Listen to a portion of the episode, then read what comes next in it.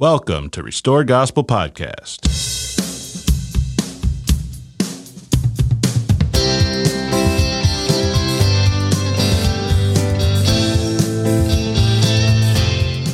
Hey, welcome back. I'm Mike Barrett. I'm Corey Stark.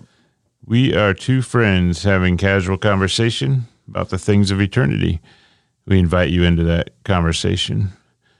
This is uh, an exciting episode for me. Um, we spent quite a bit of time talking about a changed heart, and I think where we ended up, uh, Corey and myself both were studying different parts of the scripture, but we both were looking at a tree, and that tree we found represented uh, the same thing in two different places. And Corey had talked about the vision of Nephi um, and him wanting to know the interpretation of that tree, and that it was the the love of God which was manifested as him coming down and taking on flesh and blood, Jesus Christ, that he would do that. And I, at the same time, had also talked about the tree is found in uh, Alma, the 16th chapter.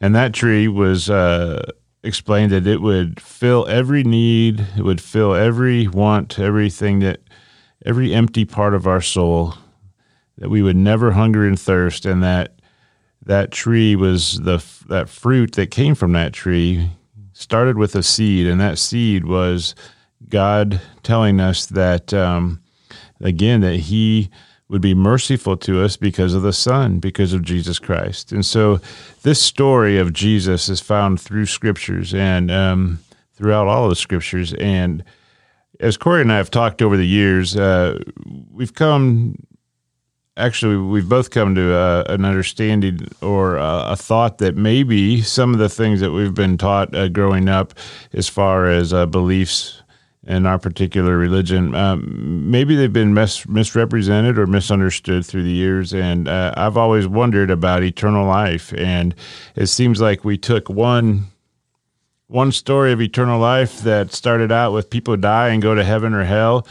And um, and we thought, well, that's kind of cruel. What if someone's never heard of Jesus? And and then the restoration showed light and shed light on that that there was a time for teaching and learning after you die in this world. But then that story kind of morphed into this thing that you could be saved but separated from the Father for all of eternity. And I never understood that. If you just think about that, my question is is that the story found in scriptures? Yeah, that one sounds worse than the original. Doesn't it? Yeah. I mean, yeah because we're we're saying uh, well only a few people actually burn in hell as to use the popular vernacular and those are the people that are the sons of perdition and everybody else is saved. But when you dive into that story you say well but those that are saved uh, really is just a few people that are with the Father. The rest are either in what we would call this moon glory or this terrestrial glory or um, or a telestial glory where you spend time with angels but you never see the Father or Son. And yeah. I just want to know, Corey,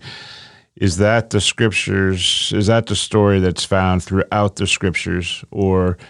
Uh, it, it, it isn't. It isn't. And and the, the thing is, I think we've just misunderstood it when we've read it. I, I think the scriptures tell an amazing – marvelous aspect of of a time to come, but we've kind of read it quickly, I guess is maybe just my words for it, and we've we've kind of run with it, assuming that it's describing eternity. And you know, if you look at section seventy six whatever, I I know we're going to get into that, but I but I but I think the fundamental message of Scripture becomes that either Christ washes away our sin, and if we are made clean, we can be with Him again. Or if we choose not to have His salvation He offers, His mercy, we accept our sin, and sin becomes eternally embedded in our soul. And with that sin, we can't return to His presence. And that becomes the the crux of this whole message is that, you know, God prepared a way for us to escape separation from Him, to be able to return from Him. Will we see that and will we turn to it? And, and also, will we preach that and teach that in this restored church? That that is the beautiful message of the Book of Mormon, I believe. Yeah, you said that, and I wrote down this quote from I think maybe our last episode. Uh, you said, "Look, either Jesus is able to wash away all of our sin, or we don't come to Him and have any of our sins washed away." This is the story. This is a story found throughout the Book of Mormon. And so I want us to kind of just look at the scriptures. And like you said, section 76 is the key scripture uh, piece of doctrine that we have that that we use to show the world we've got more light and truth uh, on what happens after someone dies. But let's, you know, if we get to that today, great. But but what I want to do is avoid that section for a minute and let's look at, at the story as found throughout Scripture, and then let's see if if we fit that section in uh, appropriately, or or has it been misunderstood or mis misrepresented? Because in my mind, I never could make the correlation, Corey. There was just something that just never fit, and I'm more than happy to to learn. If someone knows better, show me show me where I'm wrong because I, I have to be able to trust in my God when I read all of these other things. I don't see there's any room for middle ground. And um, yeah, I, I, I, I think everyone in the restoration believes that, you know, in this pre earthly existence, we dwelled somehow with God. Our spirits dwelled with God in, in heaven. Right. And no one seems to contend that point. Mm-hmm. Um, and which is interesting when you consider that we've sort of been asked to believe that, yeah, but after this world, you're going to be segregated into many places where you won't be with God again, but we're going to call that salvation. Mm-hmm. And it's like that the, the loving Father who made it a point to take on flesh and blood, to pay an infinite debt for us, didn't do that just so we could still spend eternity apart from Him. And and that's that's the point. That's that's why the scriptures are so important that we that we highlight these words that say an infinite sacrifice was required, an eternal sacrifice was required, because there is only one in the eternal realm who was infinite and eternal, and that mm. was the Father Himself. And so the point of it was He did everything. The, the power of what He offered was so that that eternal separation between us and Him would be eternally gone and that we would be fully returned to him. That's the definition of salvation. That's why John says, hey, this is life eternal to know the God in Christ his Son. To know God, there, there is no salvation apart from knowing God. And I want us, as we go through this, I want our listeners and, and ourselves included to keep in mind certain words like redeemed and salvation and redemption, because I've been told through the years, Corey, by ministers – uh, and I've even been showing in classes. This is how you talk to someone from another religion. You know, if if they come to you and ask you, "Are you saved?" then you you respond to them and try and try to find common ground in kind of a cutesy sort of way and say, "Well, yes, I'm saved, but but what are you saved to?" Right, right. And when I when I think about that, I think what a terrible thing if you really think about that to say, "Well, what do you mean? What am I saved to?" You're what you're doing is you're defining the fact that you could be saved as we find this definition in the scriptures and yet you can not be with the father right. or and, even with the son. And that's and that's where i think we've taken a certain specific passage of scripture and and we've read it quickly misapplying it.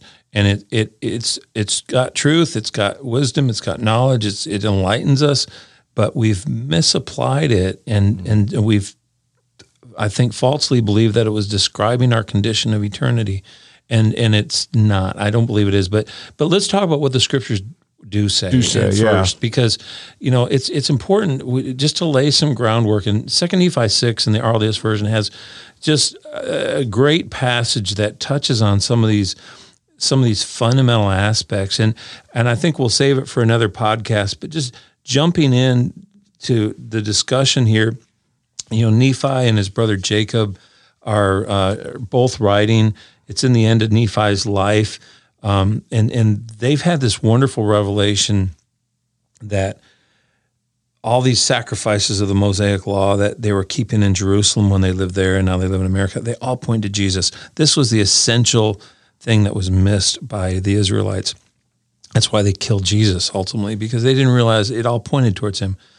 Well, we'll save this for another podcast. But verse ten, you know, it, it's it's beautiful because it, it's just talking about how Jesus is going to be in Jerusalem, and then it says, "It behooveth the great Creator that He suffereth Himself to become subject unto man in the flesh, that all might and die for all men, that all men might become subject unto him. And so, I mean, right there, that's we're gonna we're gonna save that because that really asks the question. Hey, well, so who is this God and who is this Jesus? And and we'll we'll get to that. I know we will. But but just talking about this life after death, then that aspect of this. So this fact all starts with we were going to be spiritually dead, separated from God, if the Creator didn't step in. And so in verse 11, for as death passed on all men to fulfill the merciful plan of the Creator. So the, the death that we experienced, that first separation, that was part of the plan. There had to be an equivalent power of resurrection. And so this resurrection to come back into his presence was only because of Christ. So again, God wanted to bring us back into his presence, and it had to happen from from what Christ did.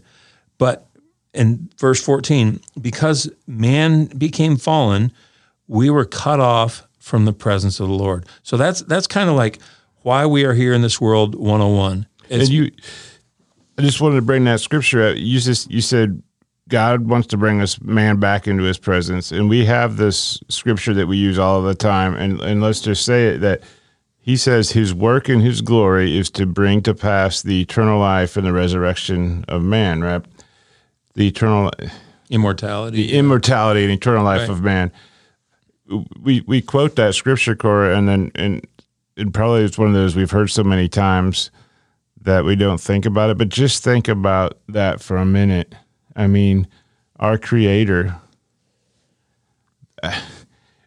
I mean, you think about the nature of God and everything, his work and glory to bring to pass the immortality and eternal life of man. And you just define eternal life as knowing, intimately knowing the Father and the Son. And if that's his work and glory, that's just an important part of the story. Then do we does the story then say that um, he fails at his working glory, or that well, that's he, the, that's the whole point. It's, it's if this is his purpose, and he can't succeed in accomplishing that, you know, if mm-hmm. if if being with him is the definition of salvation, and we've accepted a definition that says no, well, he'll try real hard, but because of something on our part, we won't make it there. It's like mm-hmm. it, we we have to realize that the fundamental story is that there was nothing we could have done to remove our own sin. He had to do it. And the only way it gets removed is if we come to him with a broken heart and contrite spirit and acknowledge our unworthiness. He he can remove the vilest of sin. I mean, the only one that doesn't get removed is the one where you fully knew him and then said, "No, I want nothing to do with you." But he's he's capable and he is almighty and and this is his purpose is to remove the sin because it's not that we didn't want it enough. None of us, none of us in this world know how bad we need it, know how bad we need eternal life because we've never experienced eternal punishment. Mm. And if we could experience eternal punishment, even a piece of it, we might know how bad we don't want that but the and, and the, this is what motivated Alma to be the most prolific writer of the portion of the Book of Mormon we have is because for two days and two nights he said I was in the most awful hell. Mm. I experienced how bad it was, and so he he set out into Lamanite territory and the Nephite territory. He didn't care if people threw tomatoes at him because he said I don't want you to experience this.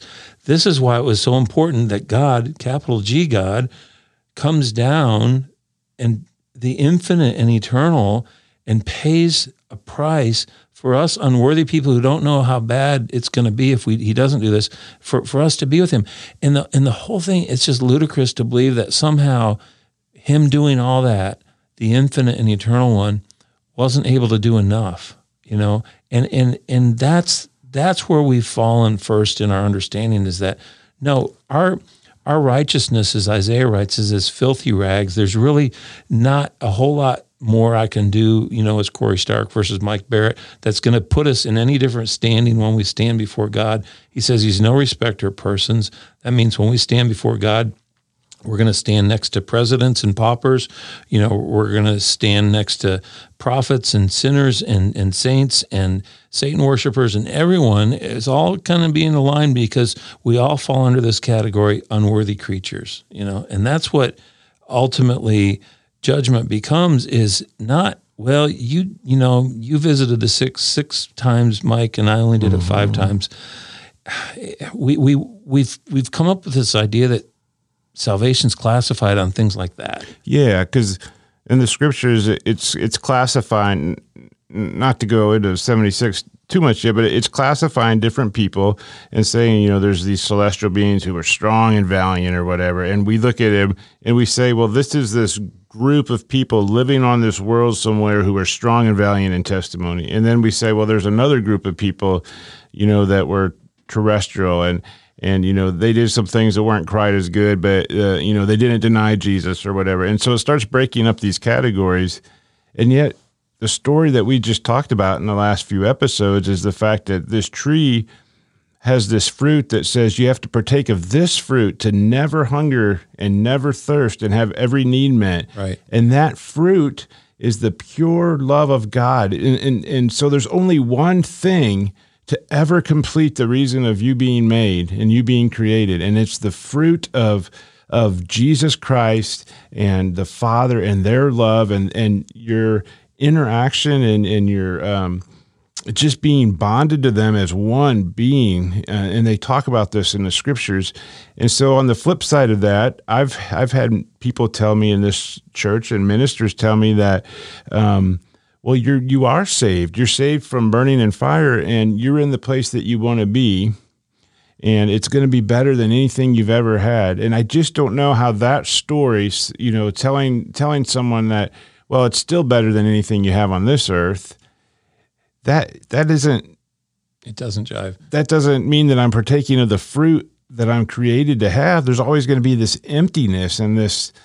Um, I don't even see how that even fits together. And so, what, as you're going on, I mean, continue on and where you're at with this. Uh, well, well, the, you know, to to your point though, there are some scriptures that when you when you take them and sometimes they're done without connecting all the dots of scripture. Mm-hmm. You know, for instance, there's this word restoration, which is well defined in the Book of Mormon, and uh, Alma does it in like uh, chapter 19 with his son. He, he explains, well, the meaning of the word restoration, what it means. And so, you know, based on our desires, well, this, where, where we've misapplied it is in section 76, and, and we keep saying section 76 and we haven't defined it. Hmm. Hang on because there are podcasts coming, probably more than you want, that we're going to get into every verse of section 76 to kind of define why we're why we're even talking about it at all. But but the word restoration basically means, hey, if if you wanted Christ, you're going to be restored to that which is good. If you didn't want Christ, you're going to be restored to that. And that's the difference. And that's what restoration means. And it ultimately says it more fully condemns the sinner because um, it isn't like you know, somehow I, I lived a perfect life and that makes me wor- worthy of a perfect place. But if you only got a 99.8% on your test and I got 100, well, you, you get the, the moon glory, the bright side of the moon. You know, it's like we've, we've misapplied what restoration means and we've applied it to that.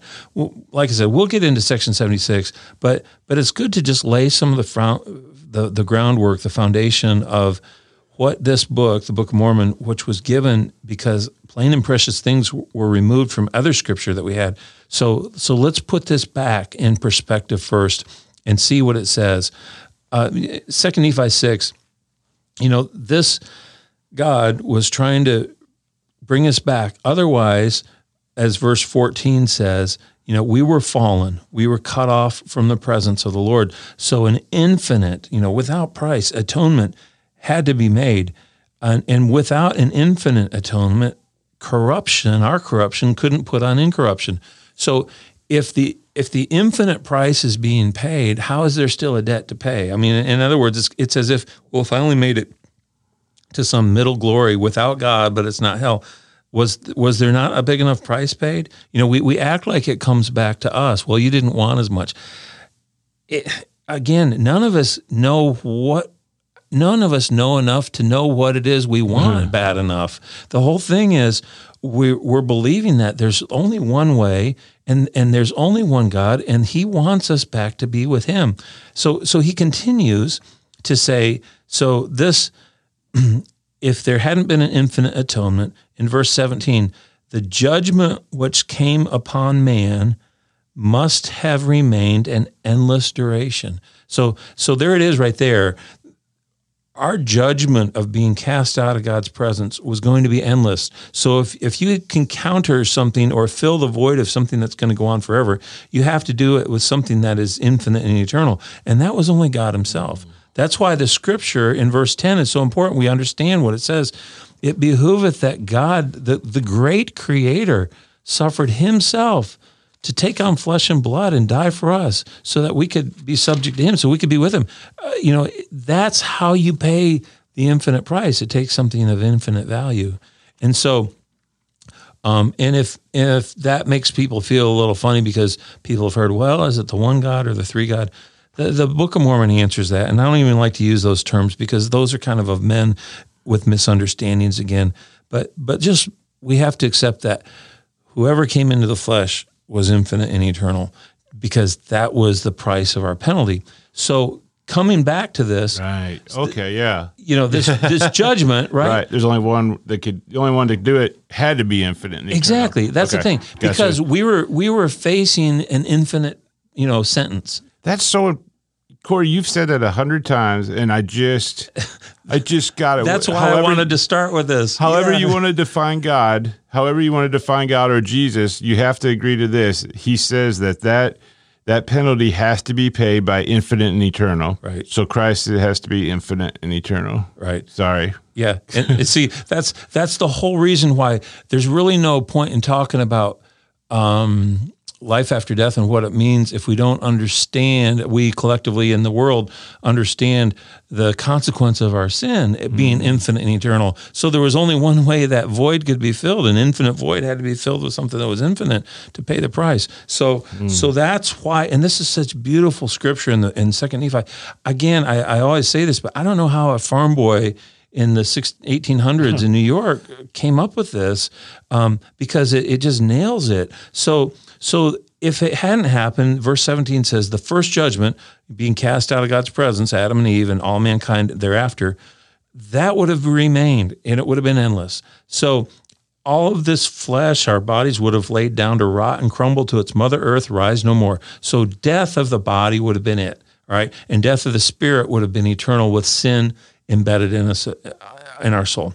But now here's the counter, the verse 19 Oh, the wisdom of God, his mercy and grace. You know, here's here's the antidote coming. For behold, if the flesh should rise no more, our spirits must have become subject to that angel who fell from before the presence of the eternal God. Now, right here, and and I and I don't want to I don't want to get into a doctrinal contention, but if we believe in the inspired version in Genesis uh, you know, two and three in those chapters, you know, we, we come to find about the fall of man, and then we come to find about how Lucifer saying, "Hey, son me, and I'll I'll take care of it, and no one will um, be lost." Well, for one thing, right there, Satan couldn't have done it because Satan wasn't infinite and eternal, right? And if the penalty requires an infinite payment, how does someone who's not infinite and eternal, you know, mm-hmm. pay that? So, so one, he he couldn't have, but but nevertheless, we become subject, if our spirits would rise no more, to someone who was something less than infinite and eternal.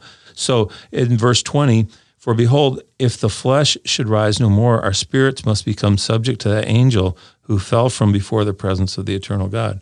So so now we're stuck in, you know, forever with missing out on the eternal payment, subject to this lesser being, whoever he was. And so and they would be subject to the become uh, subject to the devil to rise no more. Our spirits must have become like him, and we become devils, angels to a devil. Think about that. How does that sound? You know, for your everlasting title, hey, I'm going to be an angel to the devil. to be shut out from the presence of our God, to remain with the father of lies in misery like unto himself. Now, it's important that we remember this little phrase here about angels and angels to a devil because later on, uh, it's just a couple verses ahead, it talks about those who go into this everlasting fire being the angels and the devil. And so, one of the things I always thought, well, you know, the scriptures talk about the devil's angels, they being people who rebelled. And my, I never realized until I read the Book of Mormon, though, that ultimately, you know, if you aren't with God forever, the scriptures say that's that's ultimately what you become too. You be, you become just like that, subject subject to Satan, just like everything else. And that's we become devils. This is verse 21. Angels to a devil to be shut out from the presence of God, to remain with the father of lies and misery like unto himself. Jesus wanted to save us from that, okay? Cuz cuz he knew he knew what ultimately becomes and he knew how bad it would be? I I just listened to something and I'll probably share this in a class coming up. But um I was watching on YouTube a, a man who was in, engaging a woman, and she was challenging him. And this was a Christian minister who was just kind of street preaching, but but he, she was saying, "I can't believe in a God that would send people to hell." You know, you talk, and she's saying, "You, you know, you Christians, mm-hmm. you you talk about God like He's this all loving, all perfect. You know, all He has is love for creation. But how can He send us to hell?" And the answers, and, and that's a common question. It's one of those things, like you pointed out earlier, people just sometimes don't want to ask questions. They feel a little uncomfortable. Yeah, how is it God could send you to hell? Well, here's the point He died because He doesn't want us to go to hell, because He knows how bad it is. It's not that we get sent there by Him because He's just this fickle kind of person who gives thumbs up or thumbs down to people as they walk by his holy throne. Oh, you go to hell, you come to heaven. It isn't that at all. No. The whole point of salvation is he didn't want us to suffer this eternal death. So he did this as verse 19. Oh, the wisdom of God, his grace and mercy. He did the only thing that could be done to prevent us from going there because if we remain unclean, if our sin isn't removed, that's the only place we can go. And and that's the point of salvation is that no, it's not that he's sending us to hell. It's just that you can't enter heaven. There's no way you you would cease to exist. You know, you, your your sinful state can't exist in that perfect realm. So therefore, he intervened in the only one way possible. So if we choose him, we we get to be part of that. So sending people to hell isn't like, oh, I'm just mad at you and I, I said I loved everyone, but I don't really love you. So you go to hell and see, you know, I'm really not this just, merciful, all loving God. No, his love was defined by his gracious act. This is how much he loved us. He did the only thing possible. Otherwise, we couldn't be with him. No, the, and you know, if that lady asked that question, I mean, you could respond and say, "You're right." Almost every religion in the world, uh, that would make no sense to worship uh, their deity, be it but but here we worship a deity who who created us and then he came down and he suffered and did everything that he's requiring us to do. He did it himself for the fact that he wants us to be saved. And to be honest with you, the end of the story is only a few small finite people are going to end up uh, in a place that you would call hell, eternally separated from him because they continually reject his mercy. They continually reject him reaching out to them until there's nothing left he can do with them. But, but lady, the end of the story is this that Jesus is mighty to save, and that um, even people that you may think are bad and wicked and, and deserve to go to hell, you're going to find out that the Lord saves them and that they change. Not just that He saves them, but that He's able to change their wicked heart so that they are the most loving, beautiful creature you've ever seen. And that is a miracle. And that's the miracle of Jesus Christ. And it's not that we're just saved and that we're given a reward. The fact, the miracle is that when he saves us, when we say he saves us, it's not just placing us in this beautiful eternal home. He saves us by changing our desires where I only desire good. I only desire holiness. That's what I need saving from. Right. Uh, right. I I choose wickedness. Right, right. That, I, that's what I need to be saved from. That's why I need a savior. Is that is that I my heart is changed as we talked about. I need my heart to be changed, and that's why it doesn't make sense to line up a bunch of rewards based on actions, based on what we've done, or based on works. Uh, because we're not we're not being saved from the number of bad things we do. We're being saved from a sinful heart. And so either your heart's changed or it's not. It's you, not. you either desire holiness or you don't. Right, right. And that's why this street preacher, that's why the fullness of the gospel would have a perfect answer for this lady. Yeah. But a God that that uh, rewards you according to good or bad, you either burn or you don't based on an action, that doesn't make sense. Right, exactly. And that when you look at it, what you just said is the ultimate – Either your heart has changed or it isn't. And that's what the Book of Mormon says consistently. That's why mm-hmm. that's why Jesus tells Nicodemus at night, "Hey, unless you're born again, it doesn't matter." And that born again means uh, the heart's changed. If the heart's changed, God says, "I take care of the rest." And mm-hmm. and that's because we couldn't do that either, right? There's nothing we could do. And so he saves us from our carnal, sinful, filthy nature. Um, you know, this is a little bit of an aside, but it, it is and it isn't. But you know, I, I think we need to spend some time at some point talking about how the end of First Nephi chapter four talks. Uh, it's Nephi's psalm, as, as you've beautifully called it. You know, Nephi. here's one of the fundamental, foundational authors of these golden plates, the Book of Mormon.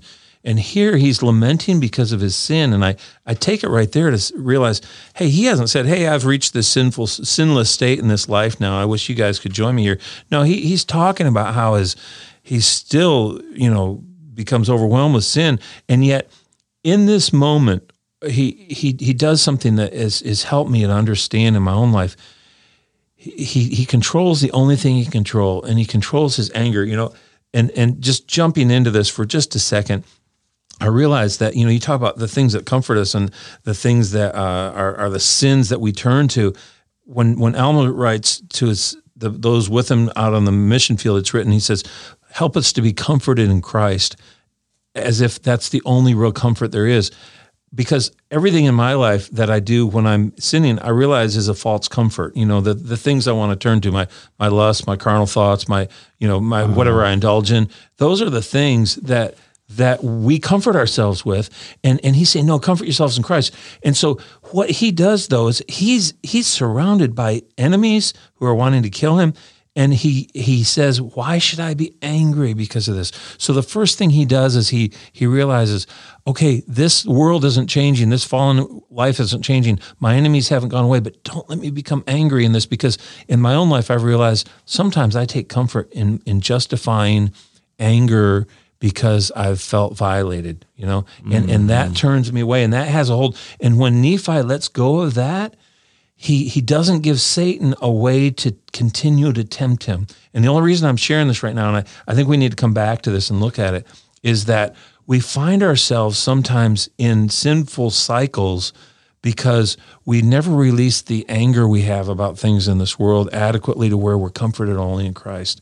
And when we when we don't do that and we let anger or frustration continue to kind of well up inside us, that just opens the door to the temptation and the, and the cycle of falling away again. But my point in sharing this is even Nephi doesn't claim he's living a perfect life here. He just knows who his savior is and that he's not going to stay knocked down. You know, he's saying, "Hey, don't droop in sin anymore, oh my soul." And so, so we can learn from that. We can learn from the fact that here Nephi, who we have to assume is going to be one who lays down in the kingdom of God someday, he has finds eternal rest there he's talking about his own process of sin and the cycle of sin. And so we we have to realize that this celestial world isn't just describing a place where somehow people who got everything figured out in this life end up. And if you didn't get it figured out, well, there's a B category and a C category and a D category away from God somewhere else. That's just not what it means. You know, if, if, if you feel, I, I really felt what you were saying. You you said something that was very uh, poignant the other day. You said, you know, do you want to know what your sins are? What do you turn to for comfort? What a great measuring stick. If well, you want to be honest, right? If you want to be honest and look in the mirror, I mean, you know, and, and you can, I don't even think they're extremes. You know, you take something that on this podcast, someone might think it's extreme, you know, if, you know, pornography or alcohol or whatever, you know, those are things that can make people feel like they're, uh, they're there are things of the flesh that pull you away. All all sin, I've realized my my own, and I, I just you know name name a couple things um, that are are common to man. Every every sin tends to be something that's of the flesh that kind of numbs us to things of the spirit, you know, and and the spirit, and this is where this passage of Second Nephi six starts talking about the fact that hey, it's it's either the carnal or the spiritual. Sin tends us tends to draw us back into the carnal the things of the flesh. And and god wants us to overcome the power of the flesh to to find the ways of the spirit. That's what it is to be comforted in christ. Well so all life is this struggle between the flesh and the spirit. That that's what it is in, in this world. And it's kind of like, you know, which one are we going to let win, the, the flesh mm. or the spirit? And so we, we turn to things that draw us a, away that, to, to numb us from the desire we have to be with God and, and really bombard you know our, our bodies whether it's things we, we lust after with our minds or our hearts or our eyes or or maybe it's just you know overeating constantly indulging i, I know you know like when i feel bad it's kind of like man, I want to have a snack. Well, I just had a snack. Well, I want another snack, yeah. you know, and it's like, it's like, and I realize, you know, it isn't that I need to eat something else. It's that I'm continually, whenever I'm feeling down, I'm looking for a fleshly antidote in the moment.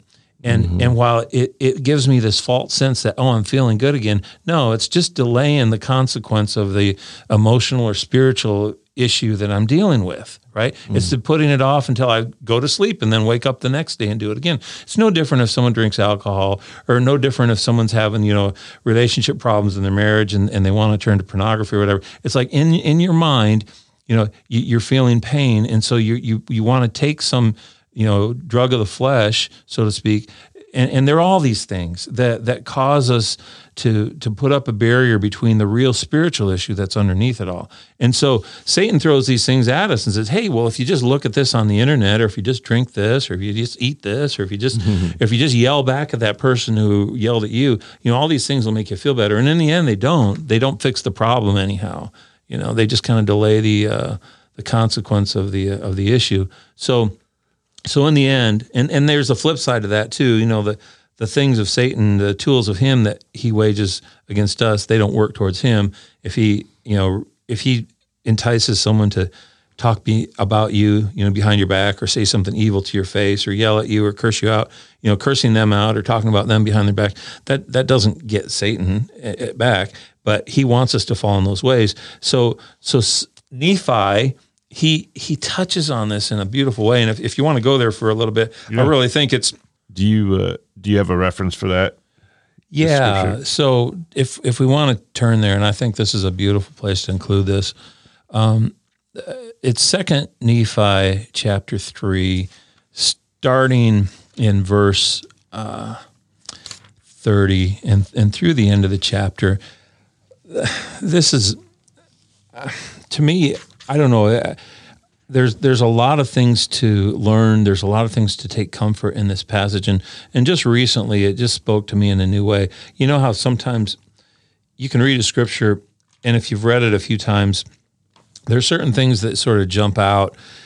Like there's this phrase he uses later. Oh, um, don't let my soul droop in sin. And well, so sometimes I think our eyes just go into scan mode because like, oh yeah, here's the drooping sin, here's yeah. the water my pillow, my my eyes water my pillow at night part, you know, and and these familiar little phrases as we see these, we start just kind of jumping over scripture and then sometimes miss the meat of things. And you can read something 50 times, and all of a sudden, on that 51st time, there's a point in your life yep. where it just Amen. connects, you know? And so here's here's Nephi, and I, I know we both have a lot to say about this he's he's this guy who's you think about it he's he's been taken up by God in the spirit to high mountains and shown visions like no one in the world has seen before. And he's had angels minister to him. He's had angels come and counsel his brothers in front of him. He's had bands burst from off his wrist that his brothers tied him up with. He had god show him how to build a boat. And all these things, and you'd think, how could this guy never have anything but an A plus day? You know, you know, you think about it, and and so he's he's uh, got this history, and this is in the end of his writings, and then verse thirty one, he. And, well, verse 30 says, My soul delights in the things of the Lord. My heart pondereth continually upon the things which I've seen and heard. Yeah, buddy. It's like that's all he's, you know, he's he's the guy. But verse 31 Nevertheless, notwithstanding the great goodness of the Lord in showing me his great marvelous works, my heart exclaimeth, O wretched man that I am. And you know, this isn't some false humility here. He isn't just, oh, I better say I'm wretched and unworthy. It's like, no, he he pours out his soul and, and he explains not only his plight, but our plight. He says, Yea, my heart sorroweth because of my flesh. So he, he's getting down to where the source of the problem comes My soul grieveth because of my infirmities. I'm encompassed about because of the temptations and the sins which doth so easily beset me. And so here's here's the first thing he does.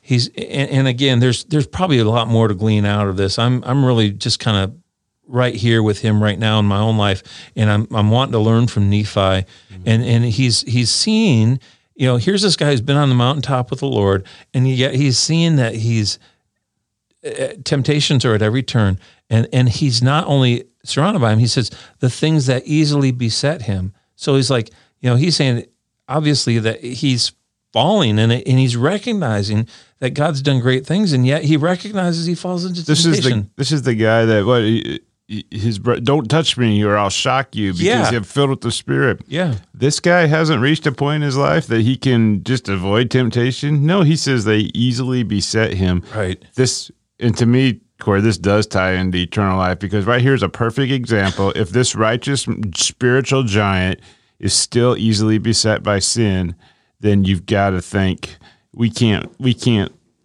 have this hierarchy of sins and place people in different places based on how righteous they were able to become. I no, mean, and, and and you know the the thing is too, and none of this is trying to be a, a, justification for sin or just saying, "Hey, God will beat us with a few stripes, and at last we're all saved." You know, that's right. that's a wicked statement from the Book of Mormon that says people will do that and they'll be wrong for saying that. But but the the real point of this is he he realizes the source of the weakness and he says it's my flesh. It's the fact that hey my spirit's living in this body that is continually wanting to turn away. And so wretched man that i am my heart sorrows because of my flesh.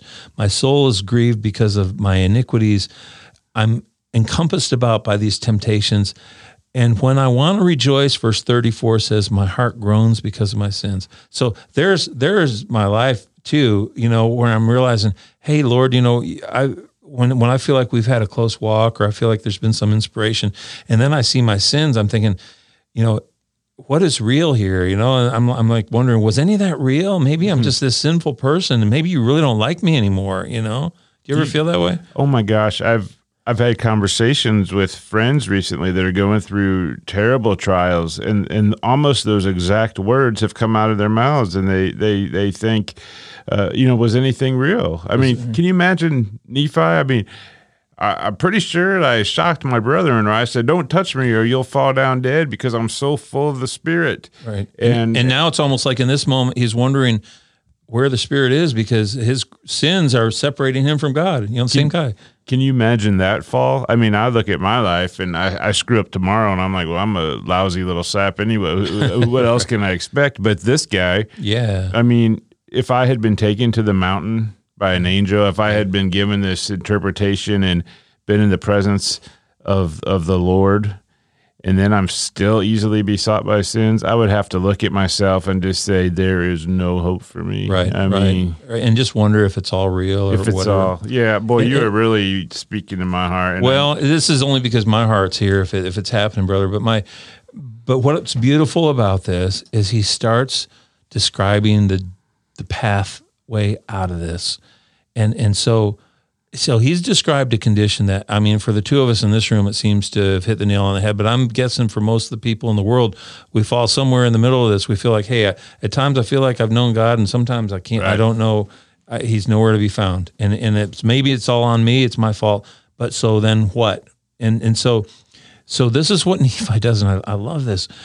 He's in the end of verse 34. He says, "Nevertheless, I know in whom I have trusted." So, so he's bringing us back to the fact that okay, my sin separated me. There's times when I can't seem to find God. Nothing is going right, but yet I know the one who I've trusted. He's been my support. If he was there during the miracles, he, he's there during the the silent, lonely times too, right? Or he wouldn't be God. My God hath been my support. You know, it's not just my God hath been my support. It's no, my God has been my support. Right? Mm-hmm. It, he's he's the one. He is there. He hath led me through mine afflictions in the wilderness. You know, it's it's where you put the emphasis. It's not that he has led me, but he he has led me. He has led. God, that. God has done this. You know, it's it's not just the Lord is my shepherd, but the Lord is my shepherd. You know, that's there's a difference there. And so this is what Nephi is saying. My, My God. God. is the one who did it. He's the one who led me in the afflictions. Mm. He preserved me on the waters of the great deep. He filled me with his love, even to consuming my flesh, right? So that God was real to Nephi, and he's real to us. You know, he's real to everyone listening. If he was real when you were healed, when hands were laid on you, he's real right now when when you're wondering, you know, if you're mm. going to be able to pay the bills. So he hath confounded my enemies under the causing of them to quake before me. So so he he goes through and he says, Hey, I've trusted in God. He remembers the times when God was there despite his sin. And he's heard my cry by day, given me knowledge, wax bold and mighty prayer before him. Angels, you know, he's had great things that he, he talks about.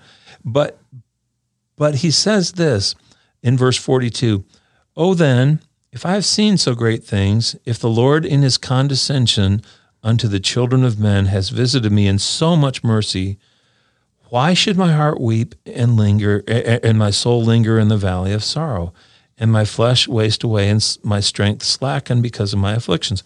So he's, you know, he's obviously trying to wrestle this out. If he's done so many great things, why do I feel down? You know, why does my heart weep, my soul linger in sorrow, and it, it, my strength slackens because of my afflictions? Well, did you see that phrase there? Remember his in the vision, but the Lord explained to him what was the love of God was the condescension of oh, man. Oh yeah, the condescension is that. there. That word exactly. He says, "If the Lord in His condescension unto the children of men hath visited me in so much mercy, Oh. And then Alma's uh, talk about the tree of life is all about the Lord saying, you know, I've been merciful to you. I've been merciful. So he, you know, Jesus hasn't come yet, but he's seen the vision. He's seen him coming down. It's been real to him, and and and that's given him hope. I you mean, know, there, there you go. You, I think that is such a good point, Mike he's not just saying, "Hey, God visited me in a in a in a vision, and I saw this uh, vision of God coming down." No, he's looking at this whole story, and he's mm-hmm. saying, "If God capital G, in his great plan, his cho- choosing, choosing to come down and visit all humanity in this mercy. Well, he's visiting me in that mercy too, right? And it's like, eh, hey, if he's the guy who's decided to do this and he's shown me here's here's nephi one of the great people to describe this understanding of christ that he's now shown that many of the world in his day didn't understand mm-hmm. and even yet in our day we don't comprehend fully but he's saying, hey, if this plan that God is going to do this to bring us back into his presence, why should I feel sorrowful at all? Why, why, should, why should I feel down? So he's, he's trying to see the big picture. And I think that's lesson one through, through the sin and through the suffering we experience, despite great things we may have also experienced. He brings it back to reality by saying, hey, listen, if, if God was in his plan thinking about me and knew my name in this salvation plan, then um, why should I yield to sin because of my flesh? He's saying, so keep in mind the fact that God wants me to be with him again. And it is this sinful flesh that he is the savior for. So, so when he continues, verse 43 and 44, he, he makes a, a couple really interesting points. He says, Why should I yield to sin because of my flesh?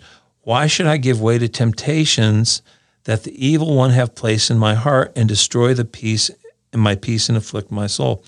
And so then he asks the question, so why am I angry because of my enemy? Now, this is an interesting thing. You, you know, many of us have conflicts in our home and our family, maybe our marriage or whatever. And and they that can cause frustration. You know, if someone wasn't faithful, for instance, you know, you can feel violated. You can feel, you know, mm-hmm. like justified and, and feeling frustrated. And sometimes those things are, are never ending. And it can cause anger. And we don't even sometimes recognize it with that word, but it, it riles us up to this continual round of just feeling everything Nephi is saying and We're yielding to sin. And Ed brought up in his podcast that that's the devil's playbook. Uh, four things the devil does. Number one, he rages in your hearts and causes you to anger. Mm, I mean, mm, that's that's mm. that's the anger there. Well, yeah. so he asked this question. Why am I angry because of my enemy? Well, I was just saying, you know, some of us have conflict in family, but probably few of us have ever experienced someone in our family trying to kill us. But think about this: his brothers Yeah. are trying to kill him, right? You know, you think about this right now. When he talks about his enemy, uh, if you jump ahead to the next chapter, it's Second Nephi chapter four. It just an aside, but verse one says, "Behold, it came to pass I Nephi did cry much unto the Lord because of the anger of my brethren." His very family members are trying to kill him, and yet he asks this question. And you think about this. I mean, if you're if you had a family member literally trying to kill you, you would probably feel we would think justified in being angry. But the first question he says is, why am I angry because of that? Now you think about it. If there's any reason to be angry, you could probably be angry about that. But he he recognizes it mm. for what it is, and he says, "No, no matter what the situation is that's causing your frustration, let that go. Let it go." How do you do that, Corey? How do you do? What do you do when your wife's ran off with another man? I mean, how do you not? Uh, Well, here's the deal: you can't you can't necessarily change that circumstance of what's right. happened. I don't. I just picked that one, but right, it could right. be anything. It could I be mean, anything. It could be anything. And so here's the question though. He he doesn't say he doesn't say that it's easy, but he does say this. Remember, this is the conclusion of what he's saying. Hey, if God is going to bring power so that my flesh my fleshly sins are washed away. And if his, his condescension was to bring us back into his presence, he's basically saying, So why am I getting angry about all these other things? In other words, he's remembering the bigger picture. And so in this moment, and, and it's, you know, like I said, yeah, that situation you described, Mike, why wouldn't someone want to be angry? But what he realizes is this, and, and this is the point. He realizes that the anger is what's leaving the door open to the rest of the temptations. And this is how he, this is mm, because mm. verse 44 he says, Why do I give way to temptation that the evil one have place in my heart? And to do what? To destroy my peace and afflict my soul. Right? So he so then he says this, verse 46 awake my soul no longer droop in sin. Rejoice o my heart and give place no more for the enemy of my soul. His do not anger again because of mine enemies. So here's here's the thing that might be the consequence. So your your wife runs off with someone else and you're devastated and rightfully so. But then you know when you want to plot and plan and, and you imagine bad things happening and, and those things nephi is saying stop there you know? If, if you think hey this person's you know they, whatever they get to them they deserve bad things. No this is what separates the lusts of the flesh from the the ways of the spirit right here is when you let anger be your motive right and so for whatever that is he's saying eh, he's recognizing in his own life he's got people who want to kill him and he's saying okay the first thing i have to do is not be angry about that. Mm-hmm. Because when i become angry about that I can't change the fact, and and and it's not like he's praying and says, "God, thank you that you vanquished my my brothers who have been trying to kill me, and they're gone now." The brothers wanting to kill him are still all around him, mm-hmm. but he's just saying, "Don't let me be angry about it." And mm-hmm. because the anger is the first it's it's the first thing that opens the door to all the other temptation. And this is what I've realized in my own life. You know, I've I've stewed about some mm. things going on in my own own life right now that have just caused me continual perpetual frustration and I feel justified in feeling angry about things. I feel violated, I feel hurt, I feel whatever. And it's like I've realized no, I'm doing the same thing. And when I say, all right, I can't change what's happened or I can't change the circumstances around me, but I can decide not to be angry about it. And that sounds kind of easy. It's like saying, well, just say no, you know. But in the end, that's where that's what Nephi I think wants us to recognize. First, separate your anger from the situation. You said that, and let's just repeat that. That anger opens the door to other temptations. because that's where he says, Why should I give way to temptations that the evil one have placed in my heart and destroy my peace? That's what you're seeking comfort in is your anger. You're seeking comfort in your anger. That's Right. the point. And, that's so why Alma says, Hey, let us be comforted in Christ because I want to be comforted in my anger. And that and that never brings comfort. It never brings satisfaction. So you said, how do you stop doing that, or how do you, you know, it seems like it's it's hard, which I can't imagine. It is hard, but there is only one thing to replace that, and that's Christ. And that just seems oversimplified, but it's like the other scriptures we've read in Helaman and stuff. You know, just you call on Him until you can't call on Him anymore, or like when Ed said the other day, kind of off the record, stand and then stand again. You know, if, if you're if you can't do anything else, just stand, stand in faith until the Lord, uh, until He reveals Himself to you. You know, and as Nephi says I'm angry, you know, but what else am I going to do? Who was my strength in all of these things? My God was, His Spirit was, all of these things were my strength. Where else am I going to go? Awake. Awake. Wake, you Yep. know, stop it. You, you're being the veils covered in your eyes. You know, you're you're being cut off from all these amazing things. Awake, don't droop in sin anymore. Don't seek comfort in anger. Rejoice. I mean, he's just he's reminding himself He's reminding himself, and and and that's all you can do sometimes, right? Recite the truth, remind yourself. That's what he's, and that's that's ultimately the, exactly what he's saying. That's it. It's that he's he the only thing he has control of. You know, he's taking hundred percent responsibility for the only thing he can control in the situation, and that is to choose not to be angry about it. He hasn't resolved the sin. You know, Satan hasn't gone away. His enemies haven't gone away, mm-hmm. but he's decided that in this moment he's not going to let anger just overwhelm. And I know you haven't listened to Ed's podcast yet, where he was here the other day, but he said the same thing. He said the exact same thing about taking responsibility, don't blame, and and uh, taking opportunity when there's opposition leads Yeah. to opportunity. So yeah, yeah, and it's not it's not easy, but you know here's here's what makes it easier, and it's the the rest of what Nephi says. First of all, he says this: okay, don't anger again because of my enemies. So recognizing that is step one. Don't slacken my strength because of my afflictions. Don't say, "Hey, I'm just going to check out for a while." You know, life's been really hard. Don't count on me to be a friend. Don't count on me to to serve in church. Don't mm. count on me to to witness. Don't especially don't count on me to pray because I don't feel like praying right now. You know, that's that's what slackening our strength means. And you know, I say all those things because I've experienced every one of those feelings from time to time. I had a friend who said something once that stayed with me, and she said, "When it's hardest to pray, is when you should pray your hardest." You know, you think about that, and that's that's our situation in life, and this is where Nephi's at. Don't slacken my strength because of my afflictions. When life is hard, and we're saying, "Hey, that's really hard. I don't want to do all these things."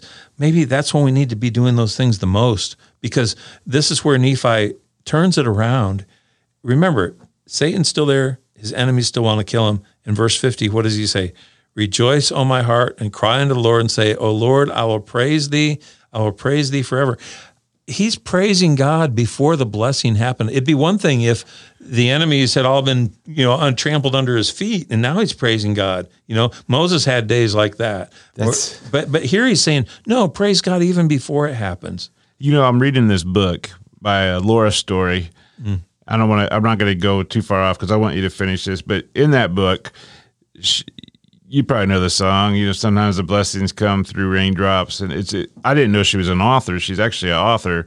Uh, anyway, she was trying to figure out can I go ahead and write another album? Can I go ahead and write a book? Because she was going through some tremendous suffering with a, a brain tumor that her husband had, which had changed his whole personality. Their whole marriage now was no longer uh, what it was when they started out. And so she had to find faith. She said, Can I do that when the blessing hasn't come yet, when the end hasn't come?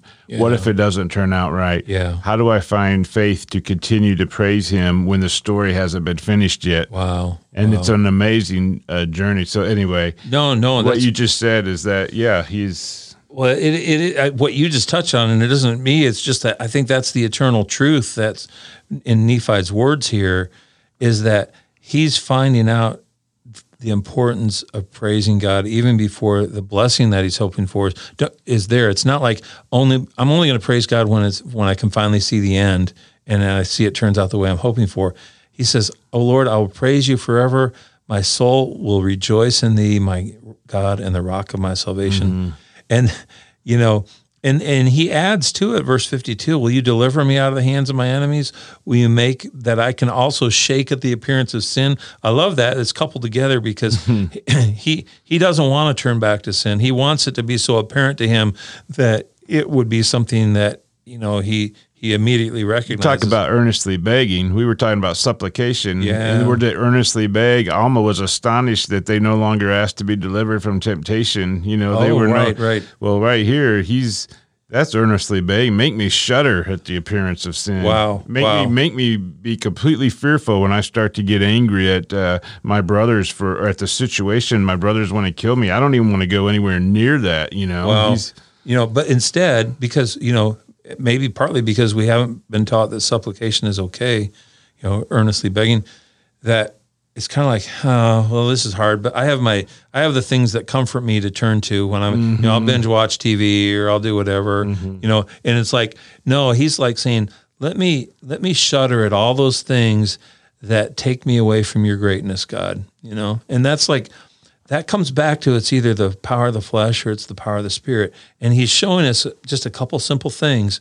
You know, here's the guy who says, I glory in plainness, I glory in truth. He's not trying to hide this.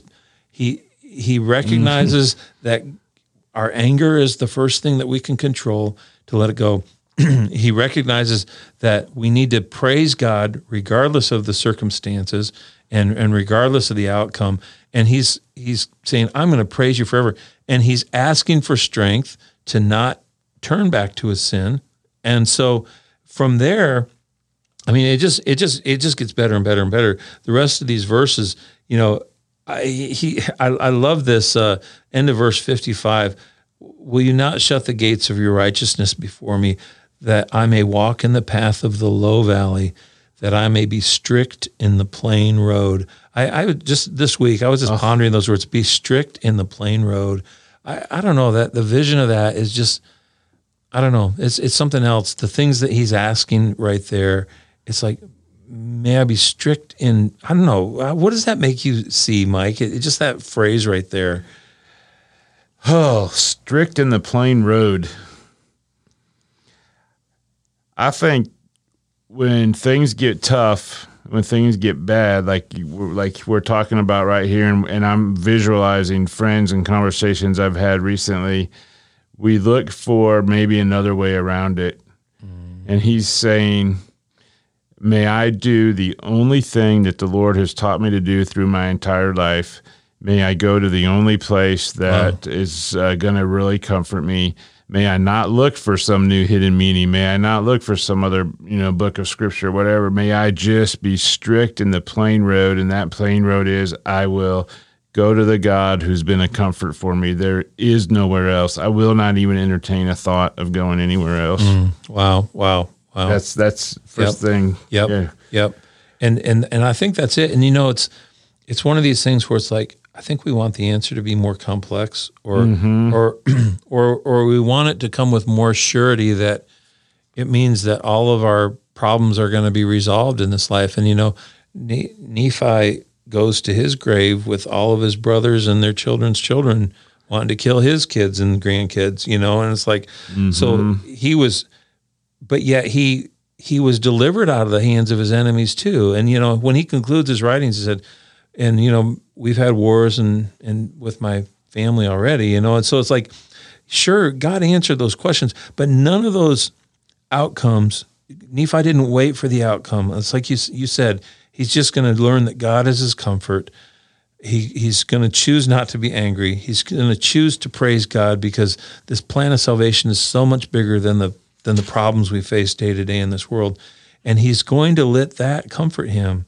Um, Yeah, that if I've seen so great things, if the Lord in his condescension unto the children of men has visited me in so much mercy, he mm-hmm. he's seeking that comfort in Christ that Alma was too. He knows that he's he's going to be merciful unto him because of that. That's that's strict in the plain road. I don't know any other message. Right, And you know, the th- sometimes when you're trying to comfort your friends, when you're trying to comfort people going through trials, I find myself trying to look for some great wisdom Yeah. or whatever. And all I can say is be strict in the plain road. I love that phrase. That- That's- be- exactly. Be, strict in the plain road. Be strict. Do not waver from the only thing that's going to work. Right, Don't right. entertain any other thought. Right. That's, there's nowhere else to go. You know, it's interesting too because I was considering recently.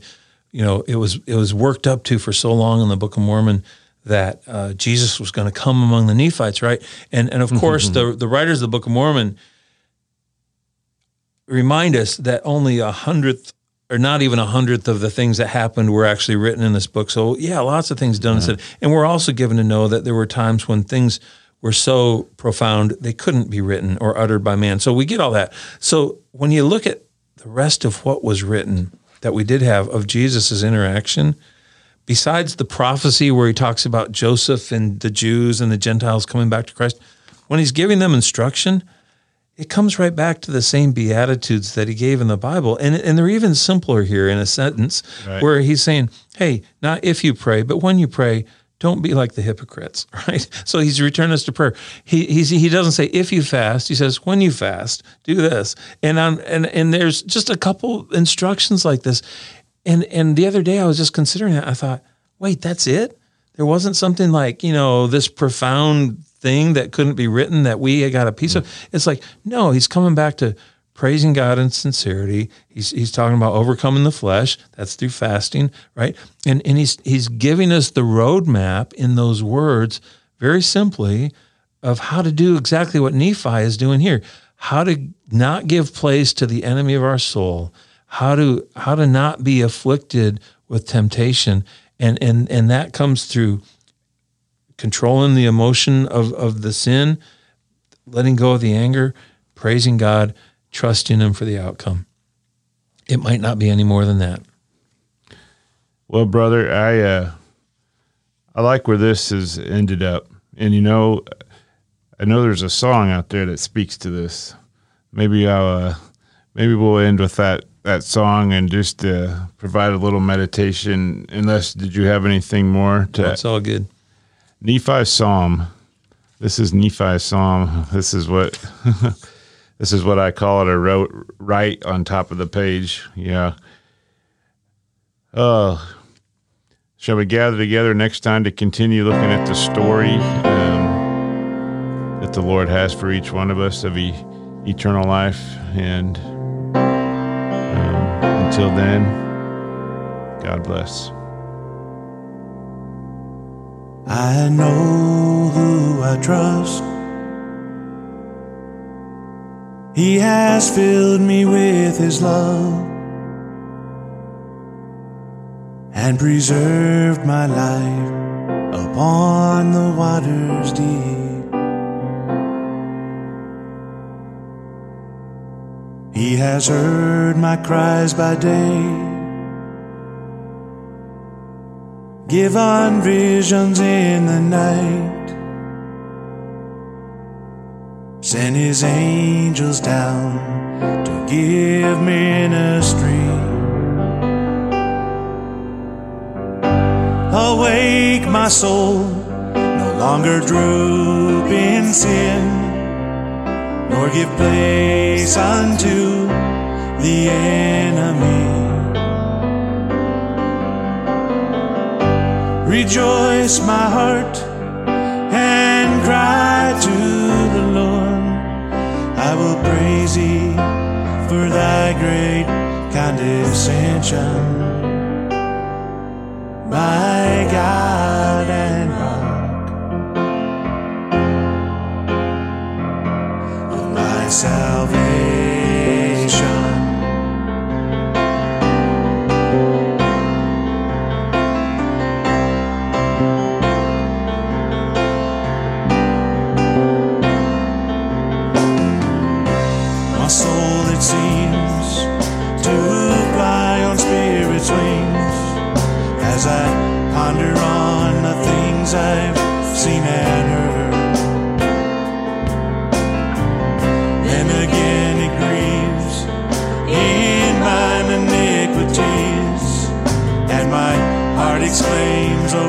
man am I."